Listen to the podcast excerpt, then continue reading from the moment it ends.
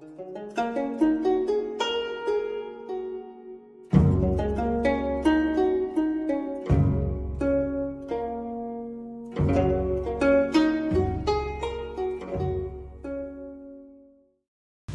ngày thiền tập.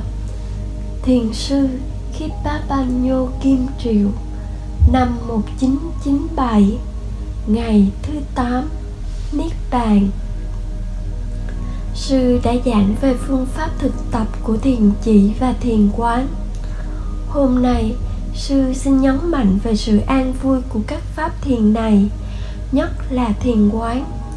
Sự an vui của thiền chỉ có năm chi tầm sát hỷ lạc định.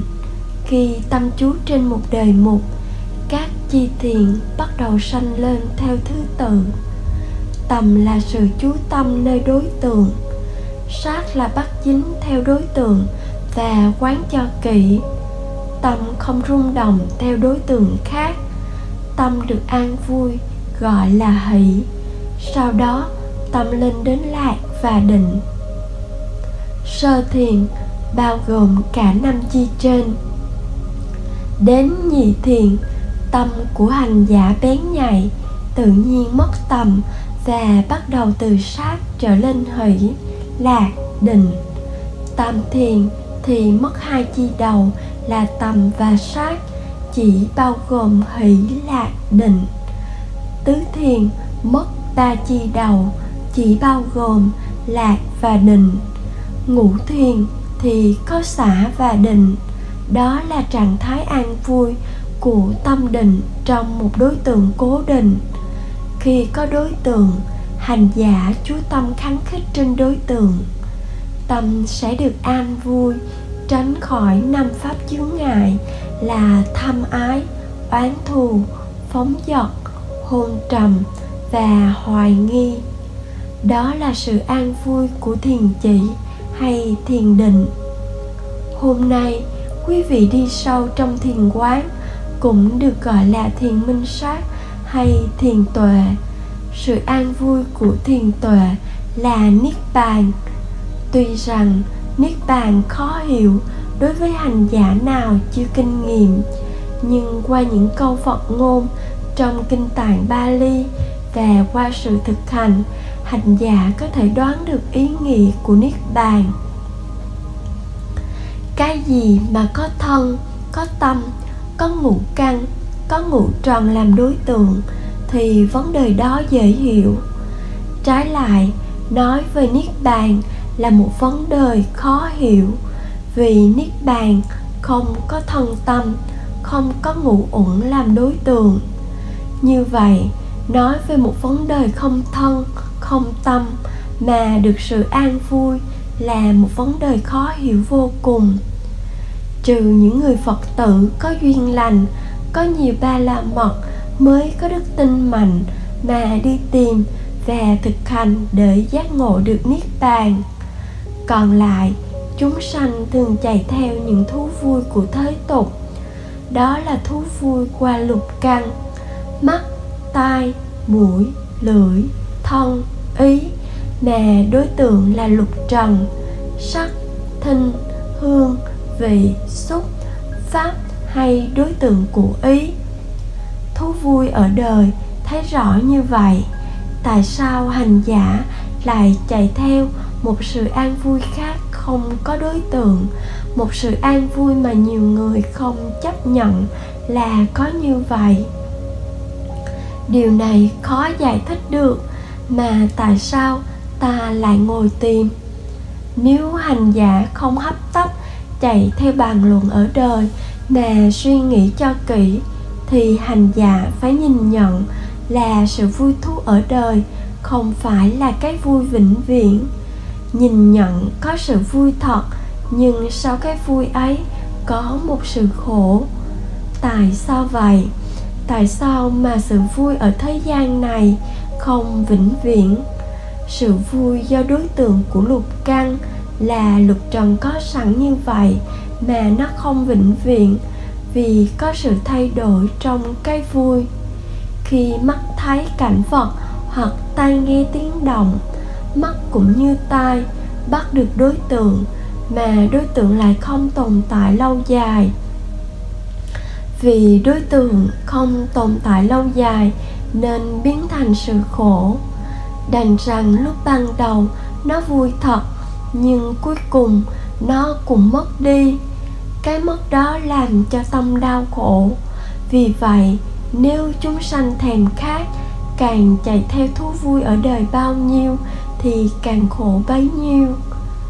Cụ thể, trên thế gian này, biết bao người chỉ nghĩ đến và chạy theo lạc thú của ngũ trần. Biết bao người phạm luật pháp để phải bị tù tội.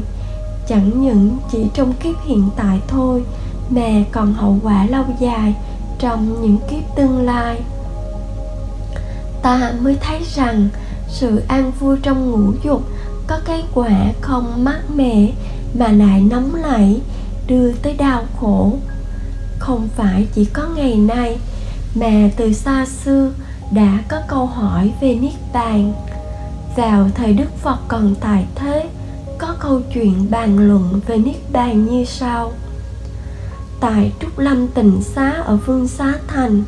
Ngài xá lợi phất hội hợp các thầy tỳ khu lại và hỏi, vậy sự an vui ở niết bàn như thế nào? Nghĩa của niết bàn như thế nào? Ngài út đa di trả lời, niết bàn thì không còn cảm thọ. Ngài út đa di lại hỏi, nếu không còn cảm thọ làm sao có sự an vui? Ngài xá lợi phất trả lời, như vậy đó, niết bàn thì không còn cảm thọ, không còn vui thú ở ngoài cảnh.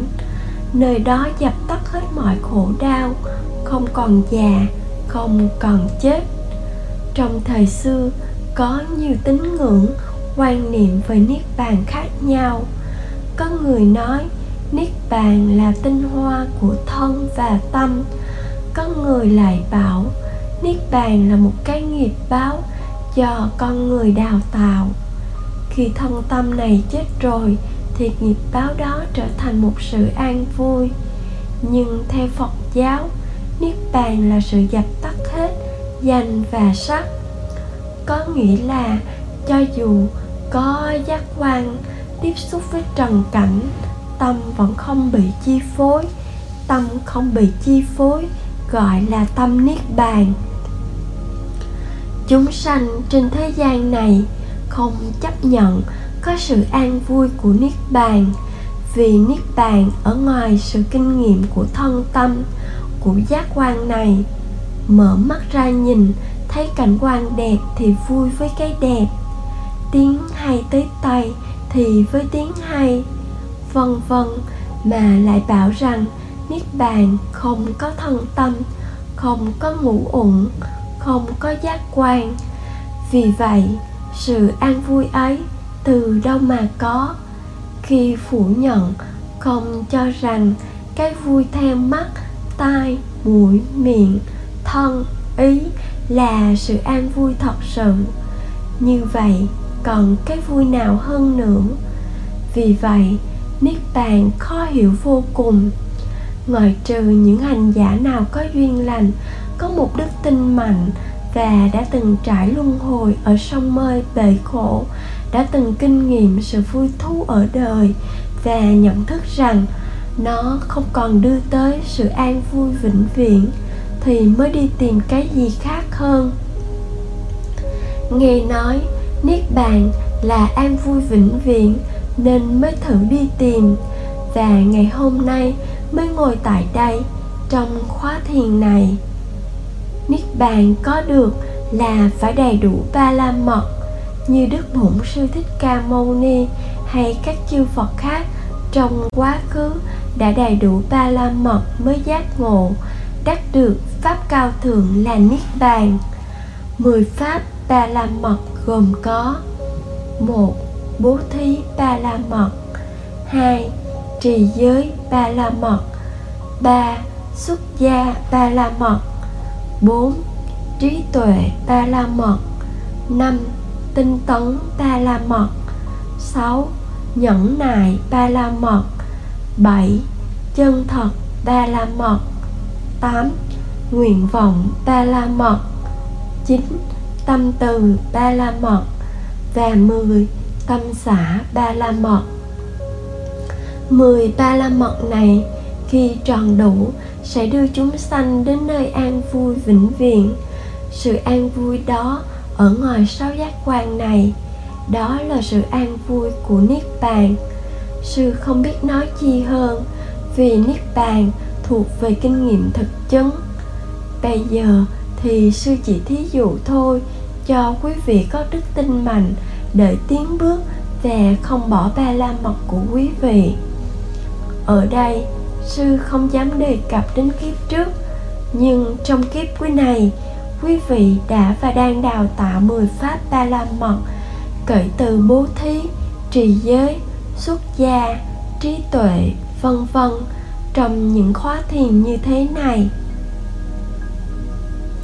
Hành thiền gặp khó khăn quý vị ráng nhẫn nại chịu đựng sự khó khăn.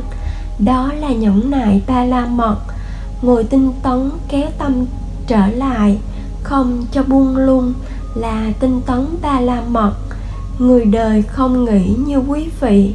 Đụng một chút đau khổ là người ta phản ứng ngay. Tìm một cái gì để che lấp sự đau khổ đó. Ngược lại, hành giả ngồi như thế này nguyện chịu đựng sự khổ đau và lấy đó làm đối tượng để tìm sự an vui. Tại sao lấy sự đau khổ ấy nhìn để đổi lấy sự an vui? Ai ai cũng đã từng kinh nghiệm rằng thú vui ở đời chỉ mở đường cho đau khổ và hội ngộ sẽ nảy mầm chi ly. Chỉ có niết bàn mới dập tắt được sự khổ và sự hội ngộ ấy mới được an vui mãi mãi.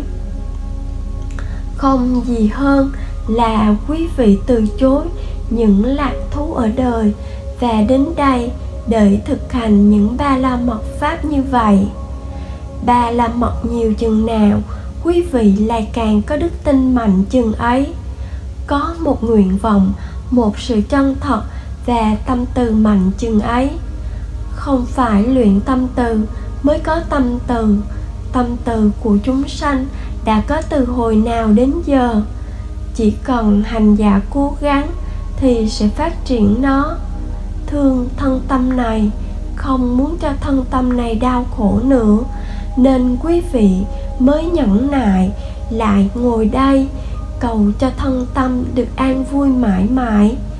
Vì thương mình, nên quý vị mới hành thiền thành lọc tâm quý vị dám hy sinh, bỏ những thú vui ở đời mà người khác luôn chạy theo. Vì biết đó chỉ là vui tạm và chỉ có niết bàn mới là vĩnh viễn. Bây giờ hỏi lại, tại sao chúng ta không kinh nghiệm được niết bàn mà vẫn cố gắng đi tìm? Chúng ta chỉ nghe chư phật và các vị đã từng đi theo dấu chân của đức phật thuyết lại nói rằng sự an vui của niết bàn không có giác quan mà cũng không có đối tượng của giác quan. Nói về ngủ uẩn này có mắt chúng ta mở từ sáng đến tối thì mắt mỏi. Tai nghe từ sáng đến tối cũng mỏi. Mũi ngửi lưỡi nếm, thân đụng chạm cả ngày nên cũng mỏi mệt. Nói tóm lại ngủ uẩn chạm xúc cả ngày, nên mệt mỏi lắm rồi. Làm sao cho mắt đừng thấy, tai đừng nghe, mũi đừng ngửi, lưỡi đừng ném thân đừng đụng chạm thì được an vui. Mà cũng làm sao quên được cái thấy, cái nghe, cái ăn, vân vân thì nó sẽ được an vui. Để tìm kiếm an vui không gì hơn là chúng sanh đi ngủ một giấc ngon lành. Cũng như có một người sau một đêm ngủ dài, không mộng mị xấu xa, thức dậy khoe, đêm hôm qua tôi ngủ ngon lành. Hỏi, trong lúc ngủ ngon lành như vậy, mắt có thấy không? Dạ không. Tai có nghe không? Dạ không. Thân có đụng chạm giường cao chiếu rộng, có cảm giác không? Dạ không. Như vậy, nếu giác quan không có cảm giác, tại sao người đó có thể nói là ngủ một đêm ngon lành? Câu hỏi này không ai trả lời được.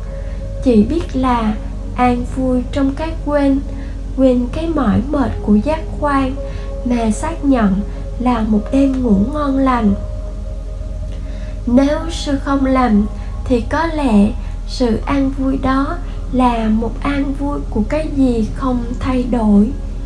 Hậu quả cuối cùng của ngũ trần lục dục mà chúng sanh đeo đuổi là đau khổ. Và nếu chúng sanh thức tỉnh, tâm không còn bị chi phối bởi ngũ trần, thì cảm thấy được sự an vui. Sự an vui này gọi là an vui niết bàn mà đức thế tôn đã tìm thấy dưới cội cây bồ đời giác quan ngài vẫn dùng, mà tâm ngài vẫn không bị động. Vì vậy, tâm ngài lúc nào cũng có sự an vui. Chúng sanh thì không như vậy. Chạm vào ngũ trần thì bị động, không thương thì ghét, không ghét thì thương. Ghét cũng là một cái ghét rung động thương cũng là một cái thương rung động. Có chỗ nào là an vui đâu? Trái lại, một tâm không rung động mới là một tâm an vui. Có nghĩa là tâm không bị chi phối bởi sự thay đổi, sự vô thường của trần cảnh. Trong khi đó, chúng sanh đau khổ vì sự thay đổi của ngũ trần, của giác quan và của đối tượng đó là ví dụ sơ qua về niết bàn mà hành giả đang đi tìm. Nếu hỏi lại niết bàn ra làm sao, thưởng thức như thế nào thì khó trả lời được. Như một người ngủ thức dậy nói là ngủ được một giấc ngon lành, thì có lẽ người kinh nghiệm niết bàn cũng vậy. Mà có lẽ niết bàn còn an vui hơn nhiều trong a tỳ đàm vi diệu pháp, có giải thích rõ về tâm vương, tâm sở, sắc pháp và niết bàn. Khi nói về tâm vương hay tâm sở là nói về trạng thái tâm, làm việc thiện hoặc ác, chủ động hoặc thụ động, là một tâm luôn luôn tạo nghiệp, không ngừng nghỉ. Khi nói về sắc pháp là nói về đất, nước, gió, lửa mà trạng thái của nó cũng không ngừng thay đổi. Nhưng khi nói về niết bàn thì lại nói là ở ngoài sắc pháp, ngoài tâm vương và tâm sở. Như vậy, khi nói về niết bàn, có thể nói là khi nào dập tắt được danh và sắc này. Nếu ở ngoài danh sắc thì khi danh sắc này diệt rồi, tự nhiên đó là niết bàn vĩnh viễn vậy. Nếu còn thân tâm này mà tâm hành giả không còn bị phiền não, không còn bị chi phối theo giác quan, đó gọi là niết bàn tâm hay hữu dương niết bàn. Đấy là cách nghĩa của niết bàn. Nếu quý vị nào đã kinh nghiệm qua thì sẽ hiểu được. Sư xin đọc một đoạn trong quyển thắng pháp tập yếu luận hay a tỳ đàm tập yếu. Apithammatha sangaha để quý vị nhận thức thêm về niết bàn. Niết bàn là lokuttara sankhatam được gọi là siêu thế, là chatuknaga nanena do bốn đạo còn được chứng đắc. Sachika Tappang trở thành đối tượng cho đạo và quả. Vanasang Khataya Tăng hai Giá Ái được gọi là Wana, rừng rậm. Nikhan Tatta thoát ly. Sappawato về tự tánh. Ekawit Thampi chỉ một loại. Saupadisesa Vipanathatu hữu dư y niết bàn giới anupadisesa vipanathatu vô dư y niết bàn giới. Karanatariya Yena, theo phương thức tự kinh nghiệm trước và sau khi chết Sanatang nghĩa là không. Anitmitang là vô tướng, Niết bàn không có tướng. Attanithitam là vô nguyện, akarap vedena theo hành tướng. Việt văn, Niết bàn được gọi là siêu thế và phải được chứng ngộ bề trí của bốn đạo thành một đối tượng cho bốn đạo và quả và được gọi là niết bàn. Vì là một sự thoát ly khỏi tham ái, xem như là rừng rậm, qua nát. Niết bàn theo tự tánh chỉ có một loại, theo phương thức tự kinh nghiệm trước, và sau khi chết có hai, hữu dư y niết bàn giới và vô dư y niết bàn giới. Còn theo hành tướng thì có ba không, vô tướng và vô nguyện. Giải thích niết bàn nirvana hay nibbana gồm có ni và pana. Ni có nghĩa là không, pana có nghĩa là dệt hay ái. Chính ái này tác dụng như một sợi dây nối liền đời sống của một cá nhân khi cá nhân này trôi lăn trong biển sanh tử luân hồi nít có nghĩa là không. Pana có nghĩa là thổi tắt.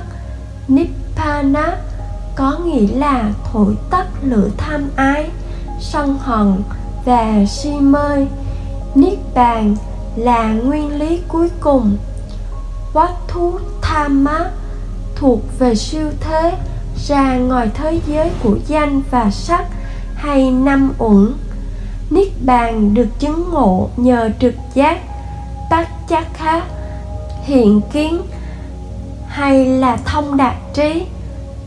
Tá tiết quê tha na na và tỷ lượng anutmana hay tùy giác trí anutpotha na na để diễn đạt hai ý trên. Niết bàn cần phải được chứng ngộ bởi trí tuệ thuộc bốn thánh đạo và trở thành một đối tượng cho các đạo và quả. Về tự tánh Sapavato Niết bàn là an tịnh, Santi Và như vậy chỉ có một.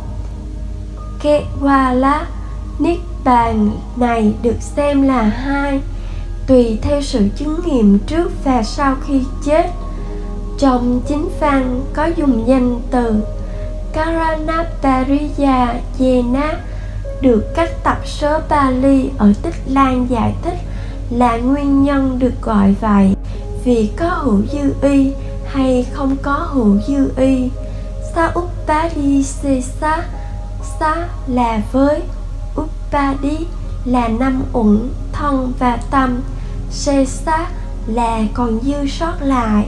Upadi là nguyên chữ Uppa Á Đá lấy nghĩa là năm uẩn do tham ái và tà kiến chấp chặt.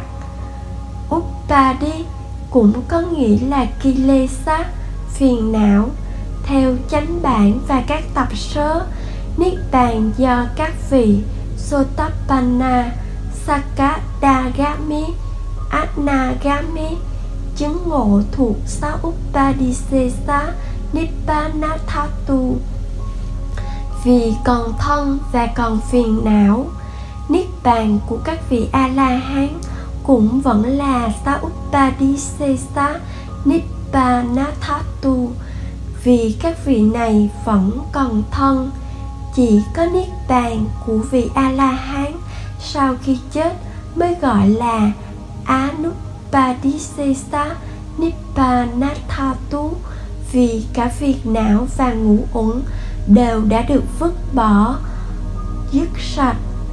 Sunnata là không, có nghĩa là không có tham sân si hay mọi pháp hữu vi. Anitmitta, vô tướng, có nghĩa là không có tướng, tham sân si hay tướng các pháp hữu vi appanihita vô nguyện, có nghĩa là không còn đèo bồng, luyến ái gì nữa. Đây là niết bàn, có bấy nhiêu đó thôi. Nói rất là tóm tắt mà đức phật phải tu bốn a tăng kỳ, một trăm ngàn kiếp mới kinh nghiệm được.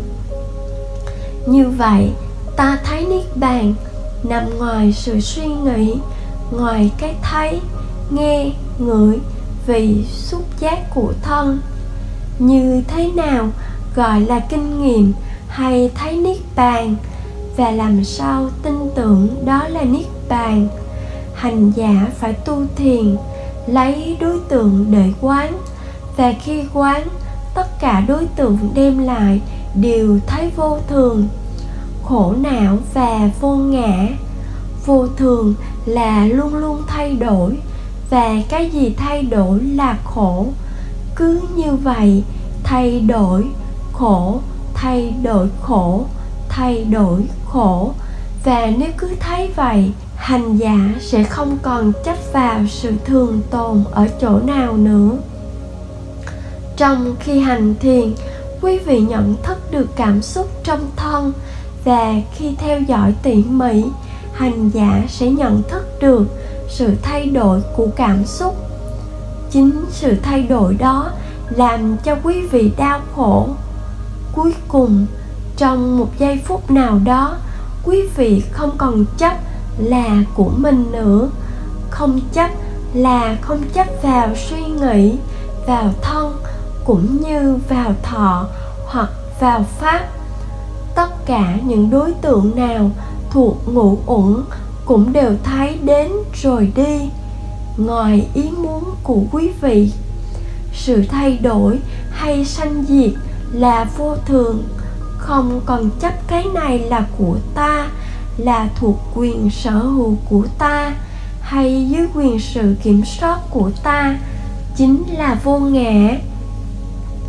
Mong rằng, ba la mật mà quý vị đang đào tạo đây sẽ đưa quý vị đến kinh nghiệm niết bàn trong một giây phút nào đó. Hãy tĩnh lặng mà kinh nghiệm. Không có suy nghĩ ngoài đối tượng, đó gọi là niết bàn tâm. Thời giáo lý đến đây xin tạm dứt. Trước khi dứt, sư sinh cầu nguyện hồng ân tam bảo hộ trì cho quý vị được sự an vui tinh tấn tu hành, mau đến nơi giải thoát. Nam mô bổn sư thích ca mâu ni phật.